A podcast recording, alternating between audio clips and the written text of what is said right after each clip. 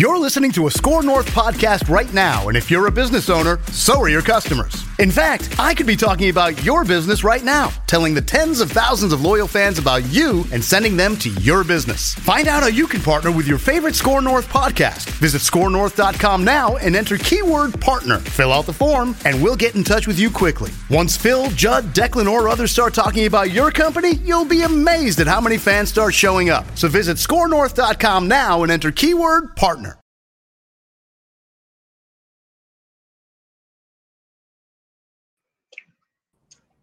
Score North and ScoreNorth.com. Local Daily, presented by Surly Brewing Company.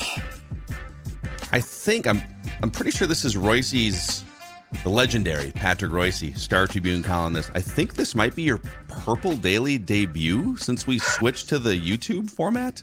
I believe Like it three is. Yes, I can't remember being on Purple Daily. I, you know, I don't have any, uh, I don't have any great insight since I get out to Eagan about twice a year. So that's, uh, you know, that's about that's about it. So I, I don't blame you for going elsewhere for your uh, Viking insight. Well, I mean, we uh, well, you are a YouTube star on your own uh, over Mm-hmm. on your Unchained now, but we figured. Uh, so I, I was I was born a year after. Actually, I was born maybe the last year of of was eighty five the last year Bud Grant coach. He Well, came he came back. back. after- He, he left in '83, and uh, then Les Steckel got him a very good contract in uh, to come back in '85, and he only went one year.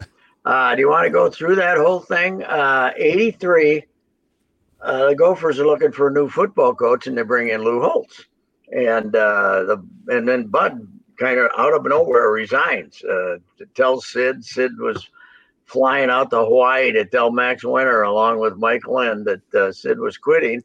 Sid got off in the plane in L.A. and uh, so he could have the scoop back here that Bud was retiring, but it came out of nowhere in '83. And then the Gophers hired Lou Holtz, or they had hired Lou Holtz, and Lou comes in, Phil, and creates this phenomenon. It's unbelievable the way people respond to this guy. We love BSers, man. And he's, you know, as good a BSer as Fleck is, this guy's better. He's more sophisticated. And, uh, you know, he, he just, he, he was unbelievable. And then Les Steckel goes 3 and 13. And Lynn was in a complete panic because the Gophers were going to take over the town. You know, they had, uh, they only went four and seven Holtz's first year, but they had 58,000 in there a few times. And Lou was, we had Lou Holtz lookalike contests, and everybody was all in on Lou. so he called up Bud and wanted to bring Bud back. And Bud, genius that he was, uh, you know, we, we thought he was coming back for two, three years, maybe. He only came back for one. He got a con- ironclad contract that was lifetime for the Vikings. And he looked ahead of it. It included free gas. He uh, the the new contract included free gas because they had that pump down there at Winter Park. like for, like like forever, forever. Well, for as long as they had the pump, I don't think they had to put us. I think they got rid of the pump because of Bud, because he was he was gassing up all the kids' cars and everybody Wait, else. Bud, Bud had a Bobby Bonilla contract before Bobby Bonilla. you know, Bud lived like a mile from the Winter Park, you know, right over there at Anderson Lakes. So he, you'd be out. There. We used to watch practice, then you could go down and stand there and watch practice. It was not the, you know, the, you know, the Nazi regime that it is now, and uh, where you could, you know, you couldn't uh, go here and there. You just went down and watched practice, and you'd see Bud pull up to the pump in his car, and then an hour later, he'd pull up to the pump in another car, and you know, one of the kids' cars. The whole kids, you know, some had- neighbors, some neighbors. Yeah, the kids were- up. the kids were all getting old enough to drive then, and they were getting their gas there too. So, but the my favorite part of the contract was, uh, he had in there, he would have an office with a window. And there, Mm. you remember this, Judd, when Headrick tried to move him inside?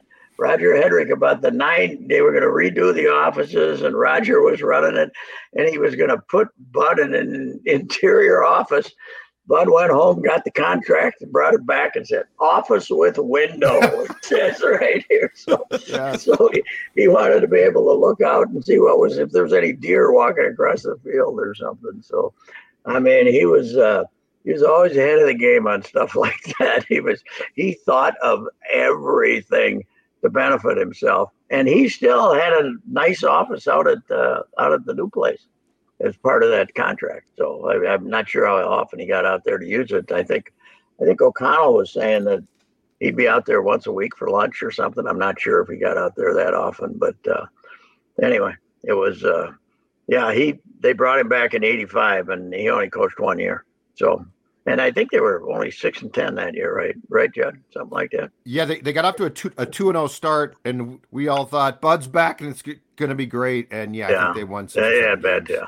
They had, uh, well, you know, before he quit, those were years when they won a couple of division titles, but they were eight, seven, and one, and nine and seven. I mean, the division stunk, and they they they were just they didn't just they didn't stink quite as much as everybody else did. Was uh, they they after I know that uh, Stewie Boy always told me that the by '76, what was the fourth Super Bowl with Oakland, that they were not they were declined. They were in decline then, and you know and they and then they won the Mud Bowl in '77, which uh, you know kind of put off the inevitable.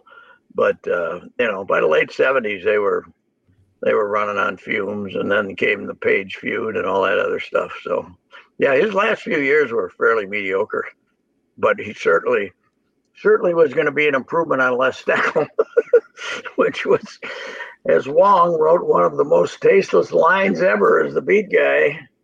Les, you know, was an officer in uh, Vietnam, and he said, Les always tells us how many men he took into combat. We want to know how many he brought back, or something oh. like that. it was something like that. I mean, it was, it was. Boy, the wheels went off that thing in a hurry. So anyway, that's that was it though. But just he coached. You know, it seemed like he was here longer, but he coached 17 years and then came back for one. So he was here 18 seasons. So. Yeah, he is, and just like everything about him, his and again, I, I I didn't get to live through his his actual coaching career, but his stoicism. He he was if if there was a a, a picture of Minnesota personified, it would be Bud stoicism. Bud, ten years Yes. ago, walking out for the coin flip in a Oh, t-shirt yeah. when it's minus thirty. Yeah. Um, Uh, j- by the way, uh, Bobby Hagan and his, uh, I think his speech is over by now, isn't it, Judd? I think the end of the year, but uh, just recently. I missed it. Sorry, I, I left too early. three days ago, but uh, it was long.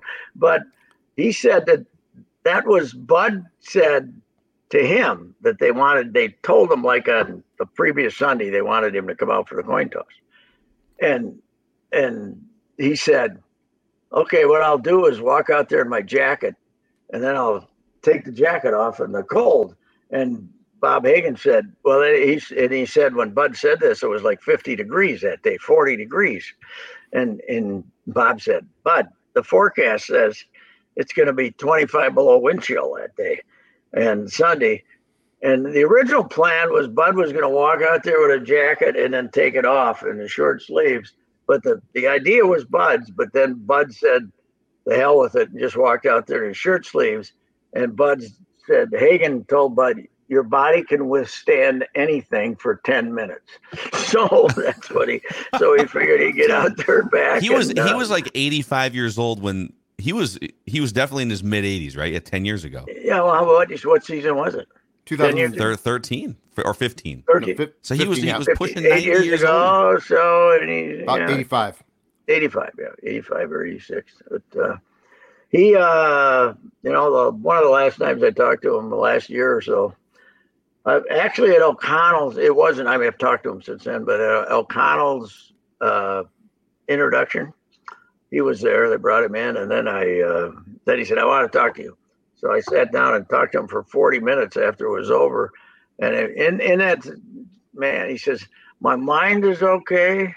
I got hearing aids, but they aren't man, and my vision's okay. But he said my skeleton is letting me down. Was what he what he told me then. So, uh, uh, although he's they still got him out Uh, I know Mike uh, got him out in the deer stand. Uh, you know, they, they had it all set up so the deer stand it was easier to get, it, but they had him up in the Northwoods uh, deer hunting this November. So.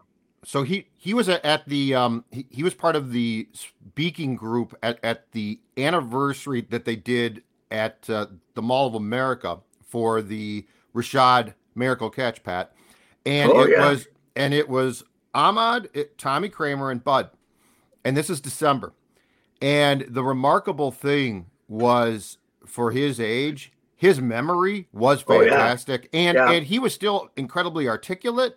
Like you would have never guessed that this man w- was in his 90s, And other than uh, than his skeleton, had- like you said. I had some long conversations with him, and he's like all of us. Uh, you know, I'm I'm this way at 77, where you there's that tick, you know, where you're trying to remember what you were going to say or something like that. He had a few of those moments, but he remembers. You know, he just pauses for a little bit, but uh, yeah, he was. Uh, uh, I mean, incredible. I mean, here, I think we all joked about this yesterday. If if you can joke, is we were surprised that Sid died at 100. It's the only time in history anybody's been surprised that somebody died at 100. And you're surprised that Bud died at 95.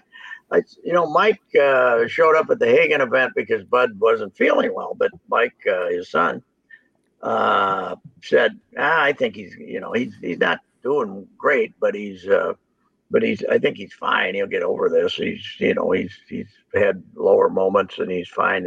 And so I, I was, I was shocked as you can be about a 95 year old dying when I heard it yesterday morning. But uh, you know, he was he wasn't able to show up for the Hagan event as he had planned to. So uh, you know, I guess I don't know. He just uh, he's he's yeah, he, he's a, one of the most unique human beings I've ever met in my life. I mean, it's just I did you one of the stories Hagan told and and, and tells you everything about him. Uh, he was having one of his garage sales, right? And Channel 9 sent out some 23 year old kid who didn't even know who Bud Grant was to do a, you know, story like a reporter. and he says, So, Coach Grant, how much money did you make on the garage sale last year? Grant looks at him and says, Five seconds, he says. What are you from the IRS? and, and then he didn't say a oh. word for 15 seconds. He didn't, you know, he didn't expand on that. And then the guy finally decided he had to change the topic. There is no way that Bud is going to tell you how much he made because you know damn well he didn't pay taxes on it. So, but it's, oh, it's uh, you know, we we all talk about what a wonderful guy he was, and he more than wonderful, he was unique. He was unique because he never paid retail for anything in his whole life, and every he basically had a coach on his staff. He only had five or six coaches, and one of them, Buzz Murdy's, was in charge of bargains. None of those guys ever paid retail for a refrigerator in their life. The whole Well, coaching the, the, the garage sale thing. Can you could Yes. you imagine? So Bud Grant was one of the three or five, you know, figurehead coaches of the NFL for 20 years, right? Could you imagine like in 15, 20 years, Andy Reid or Bill Belichick just sitting outside on a lawn chair, the the garage door open, Patriots memorabilia for sale strewn about the lawn. yeah, and then about I think they were running out of it was running out of his novelty, or uh, maybe they had less material than that. But about four or five years ago, the four or five of the last ones, he started charging for autographs. They started charging like I think twenty five bucks for autographs, and some woman sent me an email. But this is a year ago, maybe, about uh, how she comes up and gives her this he gives him gives him this oh my mother she's you know she's got cancer and she's near death and she's she loves you she just loves you could i get her your autograph and budget sure he says that'll be $25 Yeah.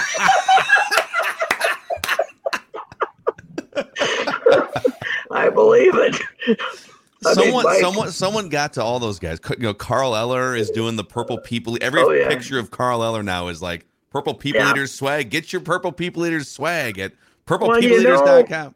you know, they we all think of modern times and how these guys retire with piles of money. I, I wonder what's the most Carl Eller ma- ever made. Yeah. Oh, did, he, did he ever make a billion? No. Couple Yeah, Oh, hundred not, even- not even not even close, right? Yeah, a couple hundred thousand maybe, and Probably you know, tops. that that doesn't last forever. But uh, he was, uh, yeah. I mean, Bud is. Uh, I I actually, you know, I was base uh, high school writer, baseball writer till through '78. So all I would do for the Vikings it was uh, visiting locker rooms, and I wrote one column a week uh, that was general interest. So I'd go out there once in a while, but I didn't really deal with him a whole lot.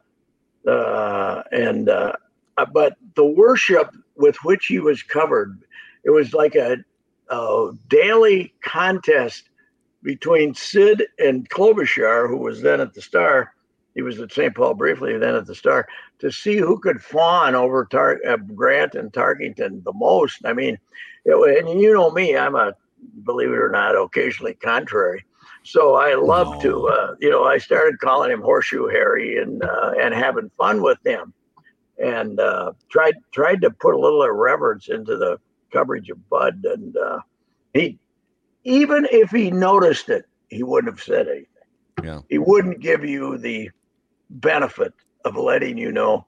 You know the one guy that drove him crazy though, uh, like TK Jeff Linehan drove him nuts. You know he couldn't. TK was would you know ignore everybody but Linehan. He hated him, and the Star Tribune had a guy named Charlie McKenna. Remember you? That was before your time, probably.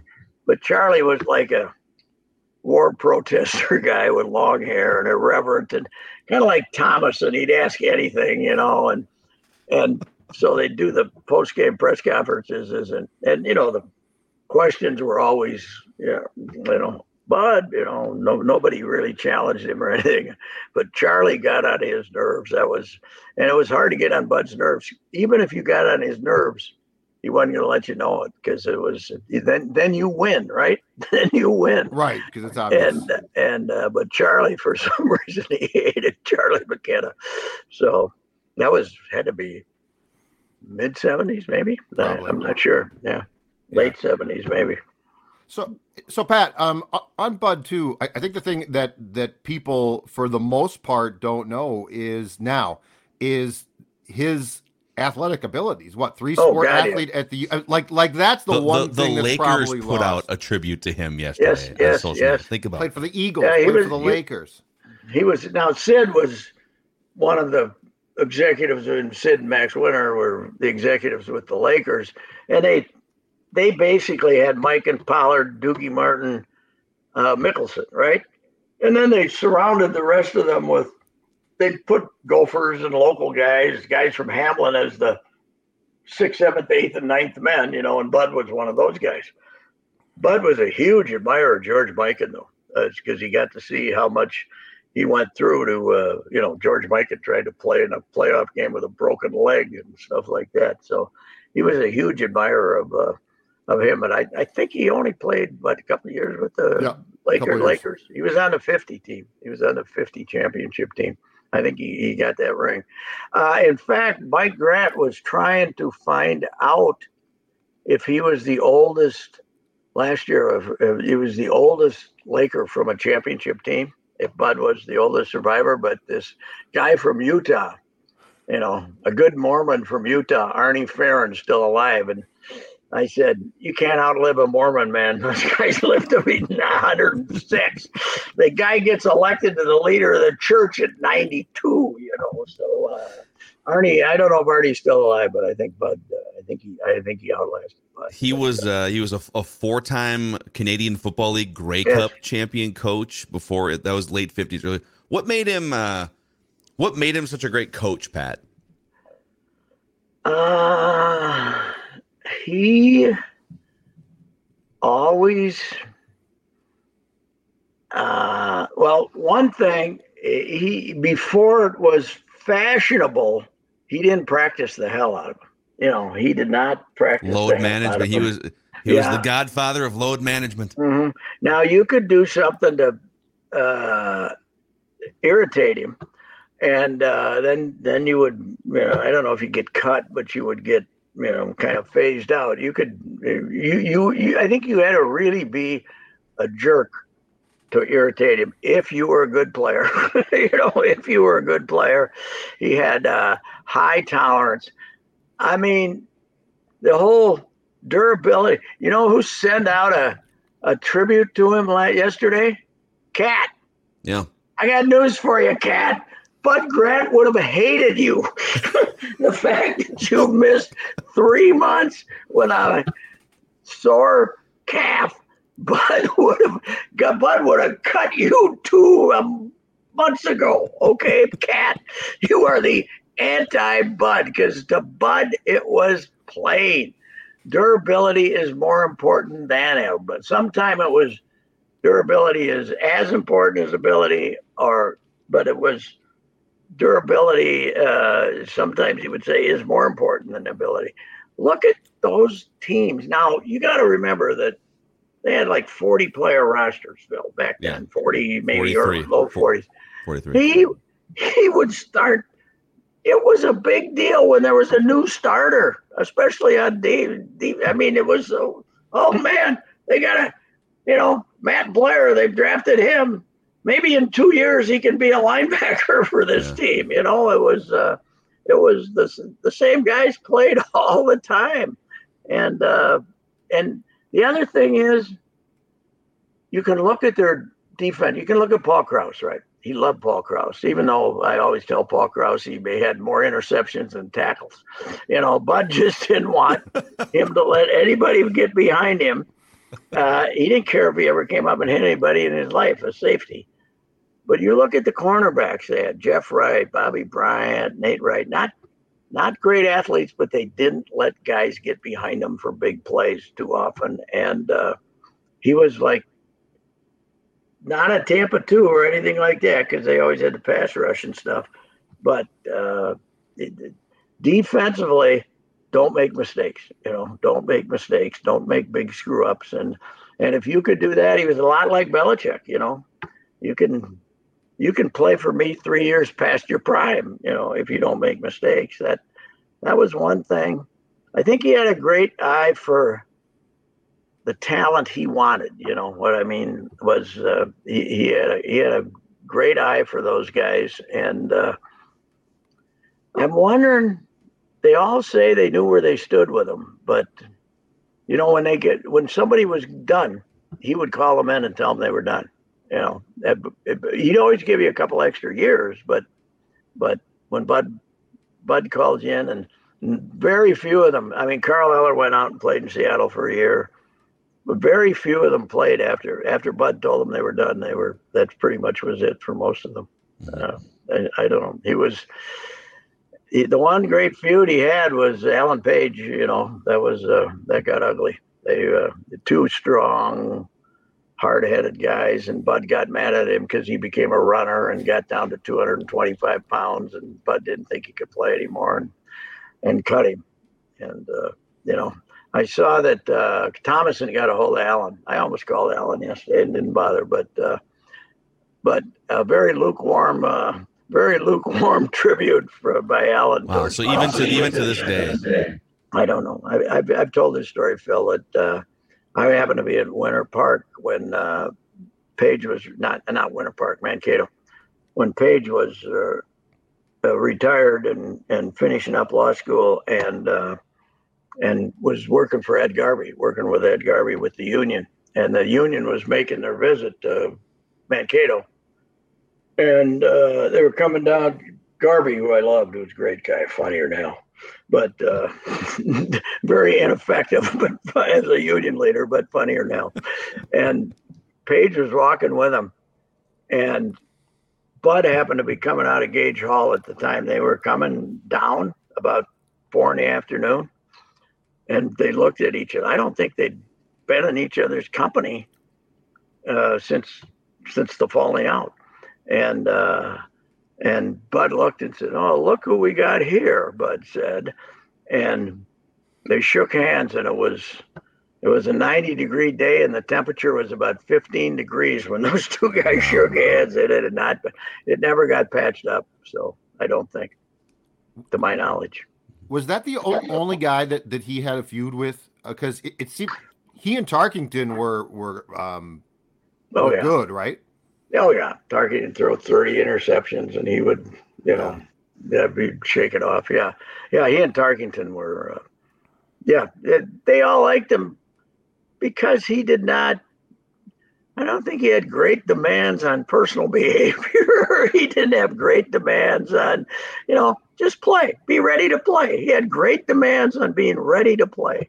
Would be uh, what what I would say about him, but uh, you know, if you were having the Saturday walkthrough, for instance, at Winter Park, and it was going to scheduled for an hour and a half, and Bud looked up at the sky and saw ducks flying down towards the Mississippi Minnesota River, he might just knock it off right then and go down and shoot some ducks. So he was, uh, he was, he spent half his time looking up at the at the sky in the fall to see if anything was flying or not. Uh, you know, the, the one of the great stories we this one doesn't get any pub, but I love it. It's my favorite story ever. He was up in Canada, and this was seventy what, early seventies probably. Finks was still here, whenever that was, and uh, he went to Canada, and he was with some bush pilot shooting wolves out of airplane.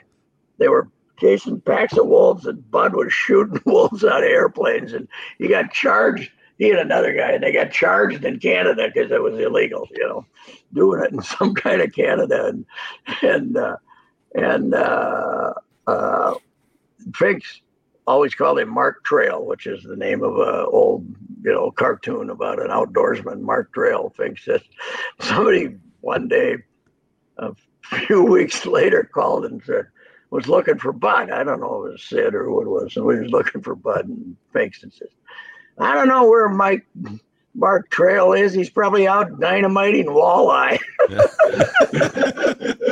after the after the wolf thing, Bud apologized profusely and everything. But uh, you know, he was uh, you know, hunting and fishing and all that stuff was just as important to him as football, I think. Yeah. He's uh he, he and Burnsie though. I mean, I wrote about this today, but talk about two opposites, man.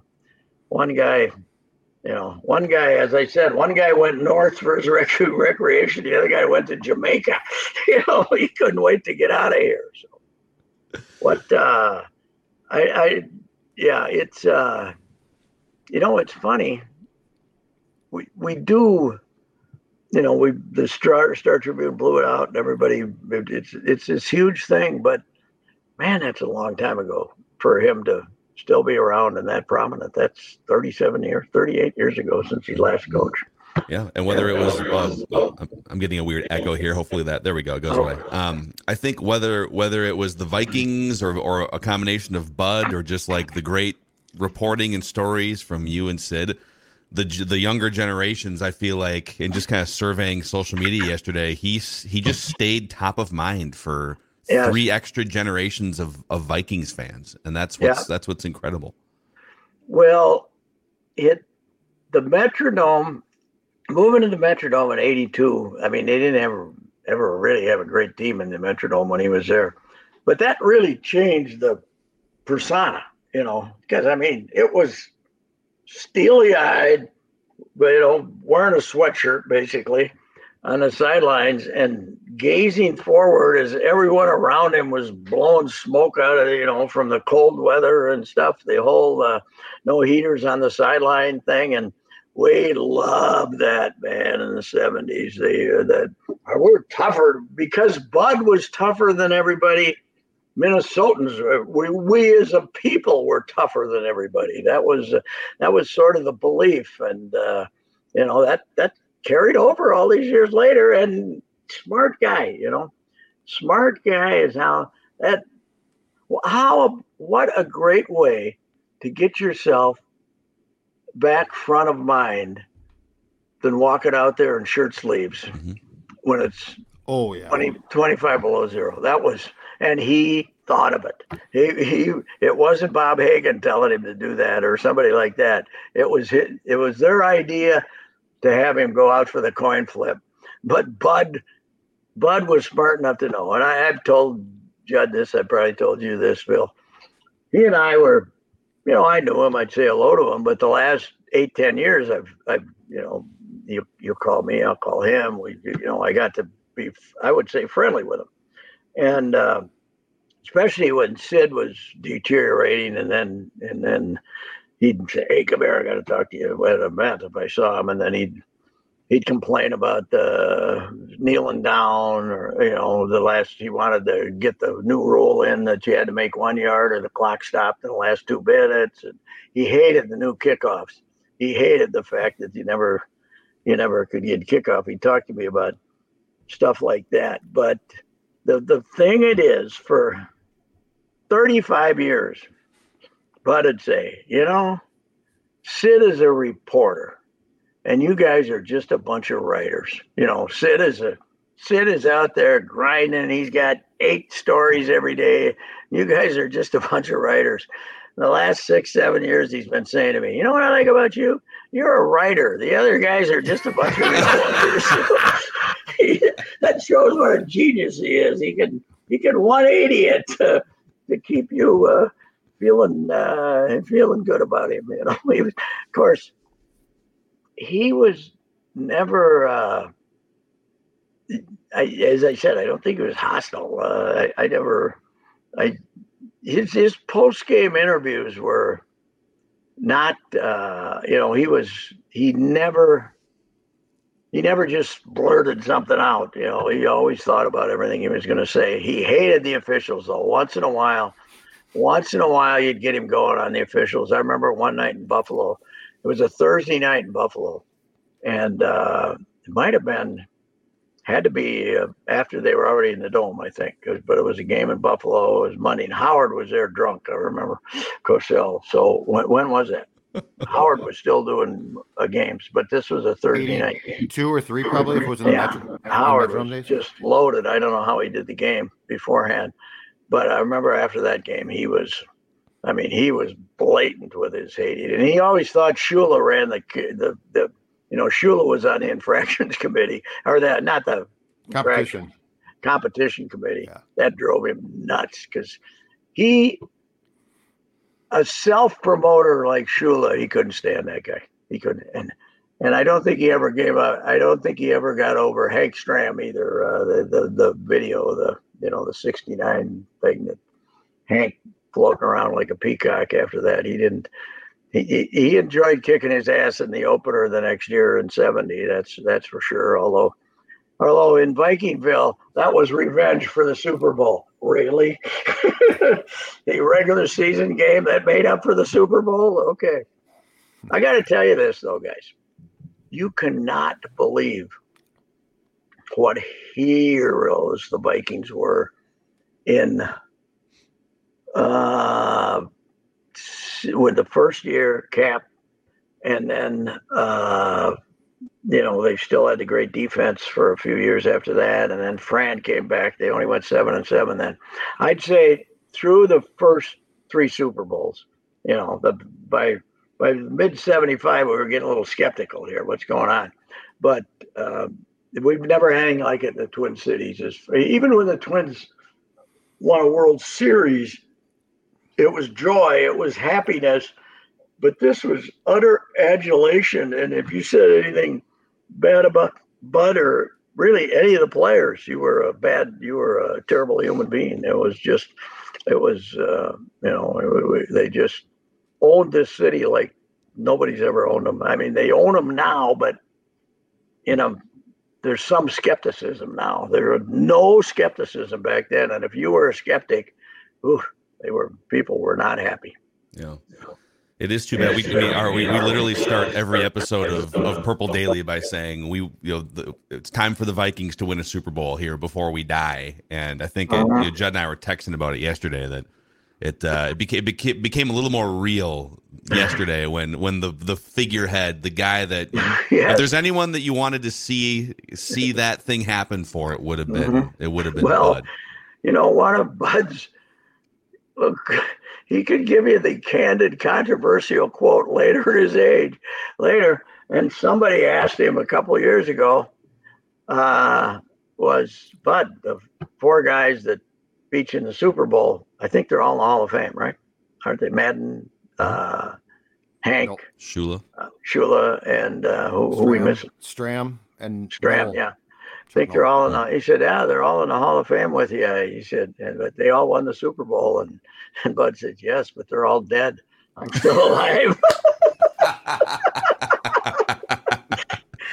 oh, oh man, I love. I love. I had it in my column today. I was talking to Chad yesterday. And how did your?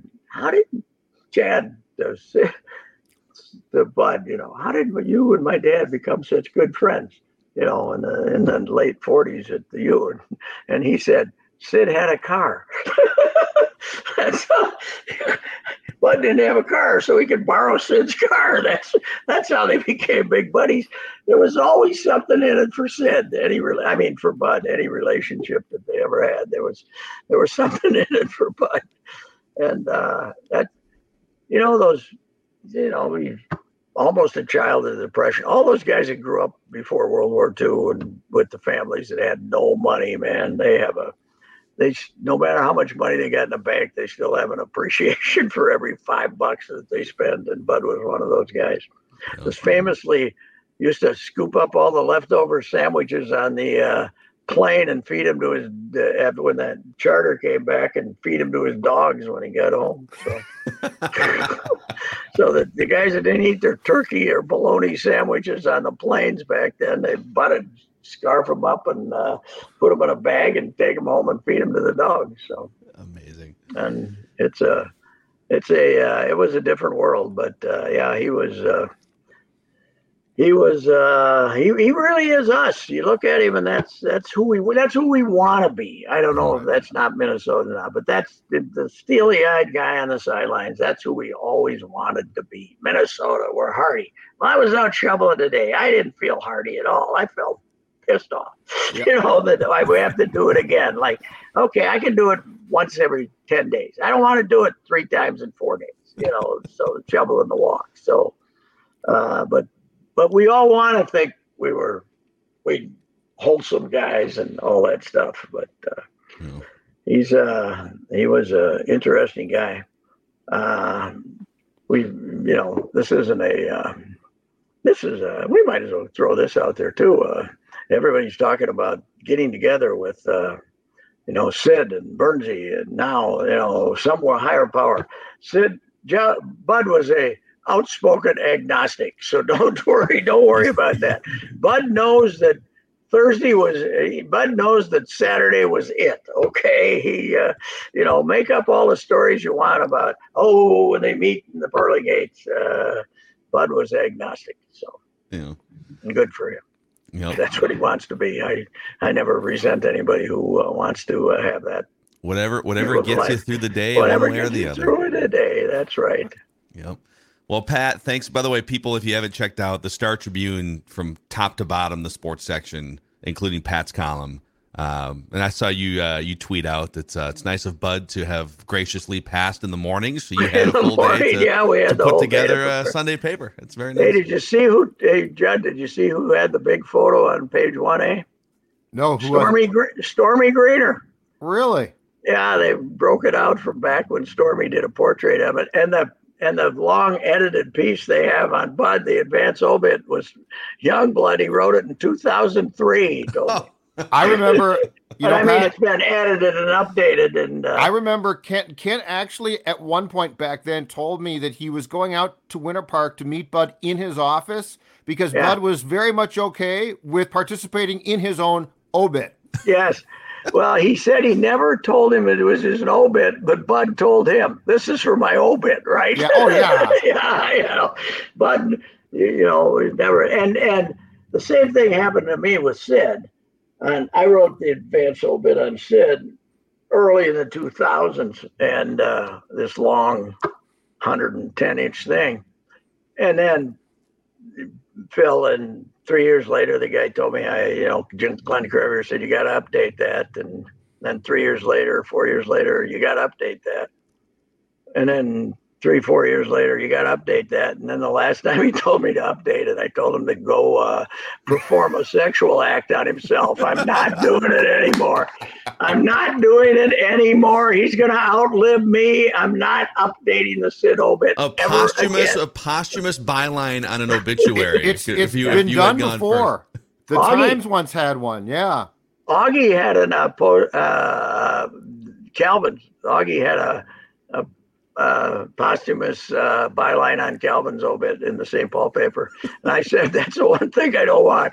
I said, if he outlives me, I don't want a byline on the. I don't want a byline on the Sid obit. From staff Thanks. reports, staff 110 reports. inches. If, staff well, reports. Well, for staff, staff reports is great, but when the when the lead is in the 15th paragraph, I think we all would have known.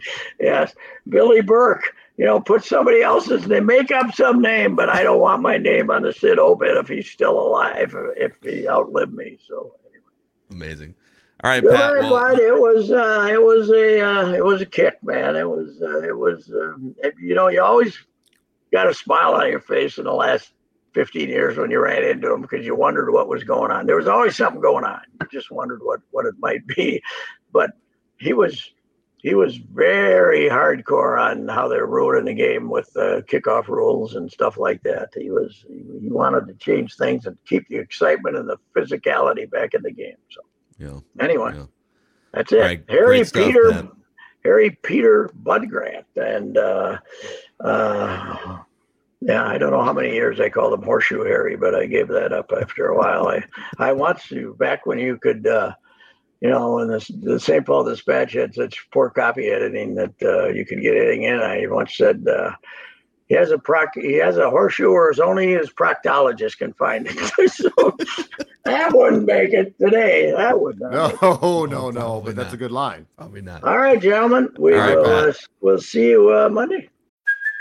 Hey, it's Kaley Cuoco for Priceline. Ready to go to your happy place for a happy price? Well, why didn't you say so? Just download the Priceline app right now and save up to 60% on hotels. So, whether it's Cousin Kevin's Kazoo concert in Kansas City, go Kevin, or Becky's Bachelorette Bash in Bermuda, you never have to miss a trip ever again. So, download the Priceline app today. Your savings are waiting. Go to your happy place for a happy price. Go to your happy price, Priceline. Yep. We'll see right. you uh, tomorrow on Reusse Unchained. All right. There he is, Patrick Goodbye. Reusse. Um, and yeah, go check out if you guys haven't had a chance. I mean, if you can get your hands on an actual, this is one of those times where having the actual physical copy to save of a newspaper would would benefit. We have a lot of younger.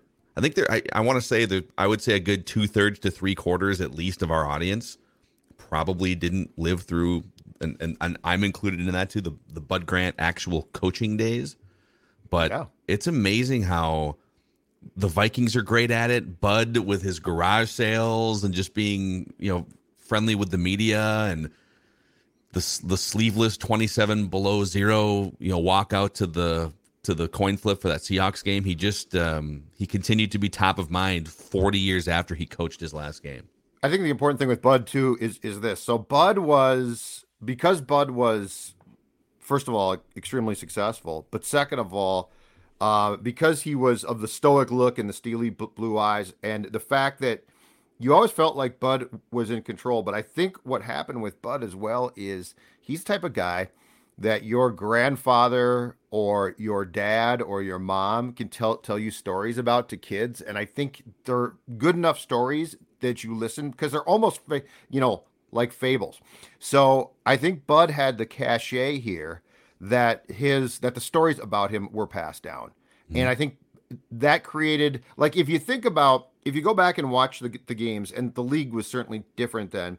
But if you think about how stoic Bud was, there was something about Bud that was almost like a, like a made up fictional coach character. And mm-hmm. I think that that's what I think his popularity maintained because he wasn't a goofball, because he didn't, you know, d- during his coaching career, you know, when you're talking about a guy who had his players, you know, he didn't allow them to have a heater. And it played in perfectly that they often then played the Rams in big games, and this poor yeah. group from Los Angeles is freezing their asses off with gloves on and heaters, and the Vikings are like, no. And the other thing about the Met was so the Viking fan base back then was extremely different. It was not the Moss, you know, Moss changed the dynamic completely, but the Met Stadium fan base was, you know, World War II vets, hardy men, and they loved Bud because Bud was Bud was literally them. Yeah. And, and so that's the thing is what the Mets stood for, what the fan base did, which was, you know, older guys in snowmobile suits with a flask that no one touched. And they didn't get super drunk and rowdy. They just got drunk and watched football. Yeah. And so, like, Bud played in perfectly. Everything about that played in perfectly to make it, to make the stories memorable. And I think that the most important thing, and then in January of 2016, when Bud comes out with the jacket on in minus six uh, temperatures, that's sort of the confirmation to the young crowd of, oh, my grandpa wasn't kidding. Yeah. This guy is either nuts or the most, you know, manly man of all time. So I think it played out perfectly. Bud was no question in the right place. Like Yeah, I lo- the right place. I love the way that you and, and Reusse kind of characterized it in a similar way, and that he was just the he was this figurehead for what Minnesotans wanted to be. Right? You just you just grind through it. The cold weather, the snow, the losses. I mean, everything about being a Minnesota sports fan, whether it's the climate or the disappointment, it all ends horribly. In some form, you're going to get 17 inches of snow. It's going to snow in the middle of March. You're going to get beat in the Super Bowl or in the NFC Championship game, and you just keep going forward stoically, right? That's that's the aspiration, and he mm-hmm. was the he was the personification of of that, I guess, as Minnesota sports fans. and the identity too, which Bud, which it started with Bud, but it trickled down. So yes, the Vikings lost four Super Bowls in the '70s, but you know what? And this is us again. In some ways, we still won because we won the battle. We won the battle of cold. We had our thing. You know, the Metrodome, yeah, it was loud, and I, I think that we took pride in the the fact that uh, opposing teams couldn't hear, right? But that doesn't make you nearly as cool as, you know what? In December, it's our stadium. Yeah. And we're going to bring you in here and kick your ass. And that was the feeling. So I, I think the whole I think the whole thing was Bud was just the perfect coach at the perfect time in the perfect state.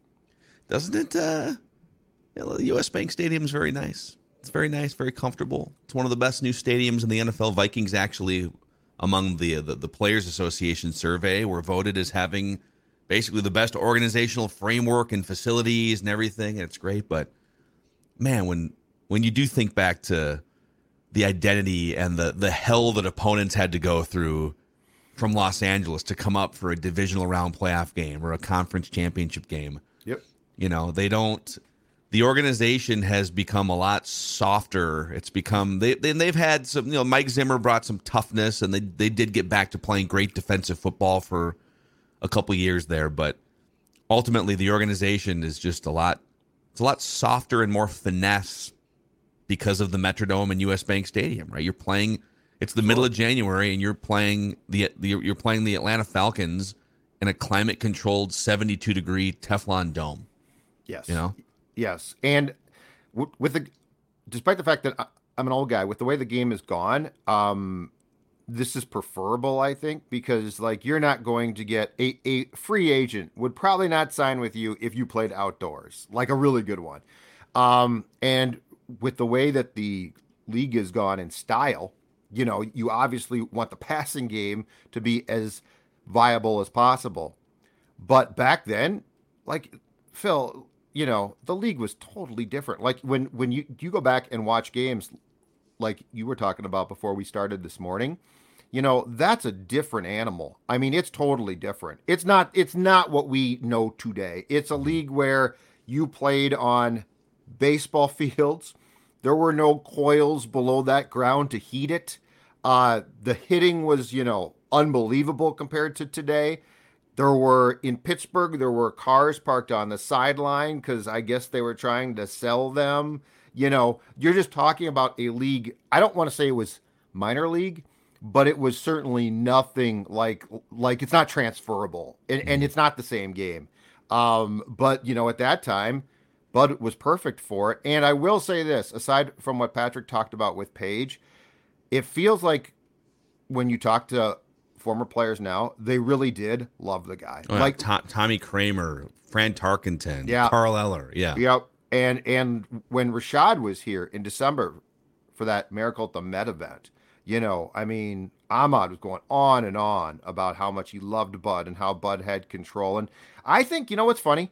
I think that what Bud portrayed as a coach was how everybody felt, which from his players down to the fan base, which was because of how he approached it, it always looked like he was in control and had an answer. Mm-hmm. No, he didn't. But, you know, I think that there's something, it's almost like when you're a kid with your parents, you want your parents to look like, I'm in control here. Like you don't want your parents being like, "Holy hell, Yeah. what's going on here?" And and so I think Bud conveyed that calmness and that being in control that we that we desire, and I think the players love that, and I know that the fans did. Yeah. Uh, a couple just quick things here before we say goodbye on this on this episode. Just so- a couple little newsy things and, and a shout out to our friends at TCL too. TCL, an official partner of the NFL, one of the world's best selling consumer electronics brands. They have a new lineup of award winning TVs delivering the most entertainment with stunning resolution, all at an affordable cost. Enjoy more of the things you love with TCL. So yeah, Cam Dan. Since the last time we we sat down, Cam Dantzler was released. We had some. I, so we did a we released a mock draft episode yesterday that we had recorded on Friday, and of course, like the number one pick gets traded, and so if we we obviously that episode was outdated, and we apologize for that yesterday, but um. Uh, and then Cam Dantzler got released, and then Bud Grant passed away. So a lot, a lot of things have happened here in the last few days. But um, we will talk much more at length, I think, about what that number one pick being traded means, maybe on tomorrow's episode. If any news breaks today that rises to if Har- if there's Harrison Smith news or something, you and I are going to be ready to rock later on tonight for an emergency episode. We're just on standby if needed. But uh, the Cam Dantzler release saves the Vikings about 2.7 million in cap space. So right now, as of this Sunday morning, the Vikings are still 7.4 million dollars over the cap. Technically, they have until Wednesday to get compliant, but there's a lot of things brewing in the background right now. They could easily just restructure Brian O'Neill and get under, but they're going to need to get under and then clear a bunch of room to sign free agents. By clearing out Thielen and maybe even Harrison Smith at some point here, what they're really doing is clearing as much room as they can clear for 2023. They currently have 120 million dollars cleared for 2024. Yeah. Yeah, which could help, but it could help you sign players next week. You could you could backload money. You could you could sign an extra Yeah. player or two, backload money into 2024-25. Um, and then uh, so on Dance, I don't know if you had any thoughts on Dantzler, but not a terrible player. He, but the thing is, he had sort of fallen out of favor now with two different coaching staffs at Yeah. different times. So just some some weird red flags there, I guess. Well, and, and it's weird because he basically he did he was playing okay, got hurt against the Commanders, and but then late in the season basically disappeared and and I want to say didn't play in like the last three games. So yeah, you know, the 2020 draft is a very intriguing one.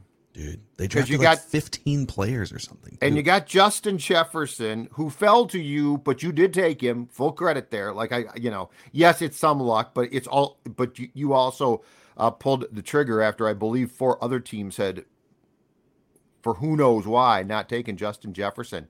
Um, what hurts though is this: um, Jeff Gladney, who tragically passed, but he had been cut by the Vikings. He was the second first round pick, a cornerback. And then Cam Dantzler was what? A third round pick in that same draft. And if I'm not mistaken, right now, uh, they have, I want to say, because Patrick Peterson and Duke Shelley are free agents, they have four cornerbacks on their, on their roster. But but that's where the misses really hurt. I think if you I think if one of those cornerbacks had been caught, it'd be like, okay, that's unfortunate because it's still a high draft pick. But when it's both of them, that's how you get into a really depleted situation that becomes a problem. It's it's four on the roster on the on the 90 man offseason roster, four, like you said, but it's two that actually really have experience playing or starting. It's uh, Andrew Booth Jr. and Akayleb Evans. So a cornerback becomes even more so if there is any question about okay, what does Brian Flores think? What do they need? Well, they need they're going to have to probably sign a veteran, draft someone fairly high up, and then this nugget from this morning. So Jeremy Fowler and I think uh, Dan Graziano teamed up for just sort of a pre-free agency. Tomorrow is the legal tampering window, so you're going to start to the next 24 48 hours you're going to start to hear even more news uh, but this is what was written about the vikings the vikings are open for business they've released three veteran players thus far including legacy player adam Thielen, and multiple teams believe minnesota has a trade uh, has trade talks centered around dalvin cook the team is attempting to re-sign cook's backup alex Mattison. that's a new nugget so they are attempting to re-sign mattison who could be poised for a starting role somewhere Maybe that's a window into what they want to do. Say goodbye to Cook, elevate Alex Mattison, give Ty Chandler a chance. Safety Harrison Smith most likely needs to take a pay cut to remain with the team. He's due $15 million in cash, and the Vikings are in clear scale back mode. So, um, not a lot new there other than they want Mattison back, who's a free agent, and uh, some more trade steam surrounding Dalvin Cook. If if they get that done and Mattison comes back, I got to think Cook is traded or or just gone. Agreed. Because it Agreed. doesn't make sense. If I'm Mattison, I want assurances of playing time now as well. So Yeah. it would make no sense for him to come back if Cook was going to still be the uh, guy that got the majority of the snaps at that position. The other thing is, I am guessing, I, I have no uh, firsthand knowledge of this, but with the way that this whole thing has been going with Eric Kendricks um, officially announced last Monday, and then Thielen given his send off on Friday, both in the morning at the start of the news cycle, I would guess we're going to get a Harrison Smith decision here pretty quickly uh, if it's not going to, to work. And the last report that we got on the uh, bonus scoop session from Doogie on Friday was it was trending at that time towards a release of Smith. So clearly there's um, there's a, a hang up in what the pay cut might be or what he is willing to take. Uh, but I got to think we're going to get news on somebody tomorrow because that's sort of how, how it's gone. The O'Neill one, I'm curious. Are, are they just going to pull the trigger because it's just a it's a restructure that they can do and it's as simple as heck. Yeah. Are they going to pull the trigger on that like tomorrow or Tuesday and just be done? I would imagine it's going to take place at some point. Or they could they, they could also just wait. It's a card they have in their pocket. They don't need Yeah. Brian O'Neill's permission. I mean, in a perfect world, you wouldn't even need to do it, right? You in a perfect world, you would eat you would eat more of that money early, but and keep That's the books curious about. clear even more for 2024. So, Right. But Jordan Hicks, you know, I I feel like but we, we should just shut up and post this episode because like m- news moves so fast here. But Jordan Hicks is a guy that you could save five million on immediately. So some of these things you wonder like, are they done but not announced? Right. Are they scared about saying goodbye to both veteran linebackers because they don't know if Asamoah is good and they don't have any depth there? But we will see uh, what happens here. So, with that, we will shut up and post this episode. And thanks to Patrick Reusse, that was so you can hear Patrick if you if you want more stories and just his thoughts on the current and past Minnesota sports landscape. The Reusse Unchained podcast feed, Apple, Spotify, SKORNorth.com. Uh, you guys will do another Unchained episode tomorrow. He joins the Mackey and Judd show three days a week. So just awesome stories, man. No one no one can paint the picture quite like Patrick Absolutely. in uh, situations like these. So that's a wrap on this episode of Purple Daily, Daily Vikings Entertainment, and it hits a little closer to home when we say we just want the Vikings to win a Super Bowl before we die. See you guys tomorrow, or maybe even later tonight. We'll see.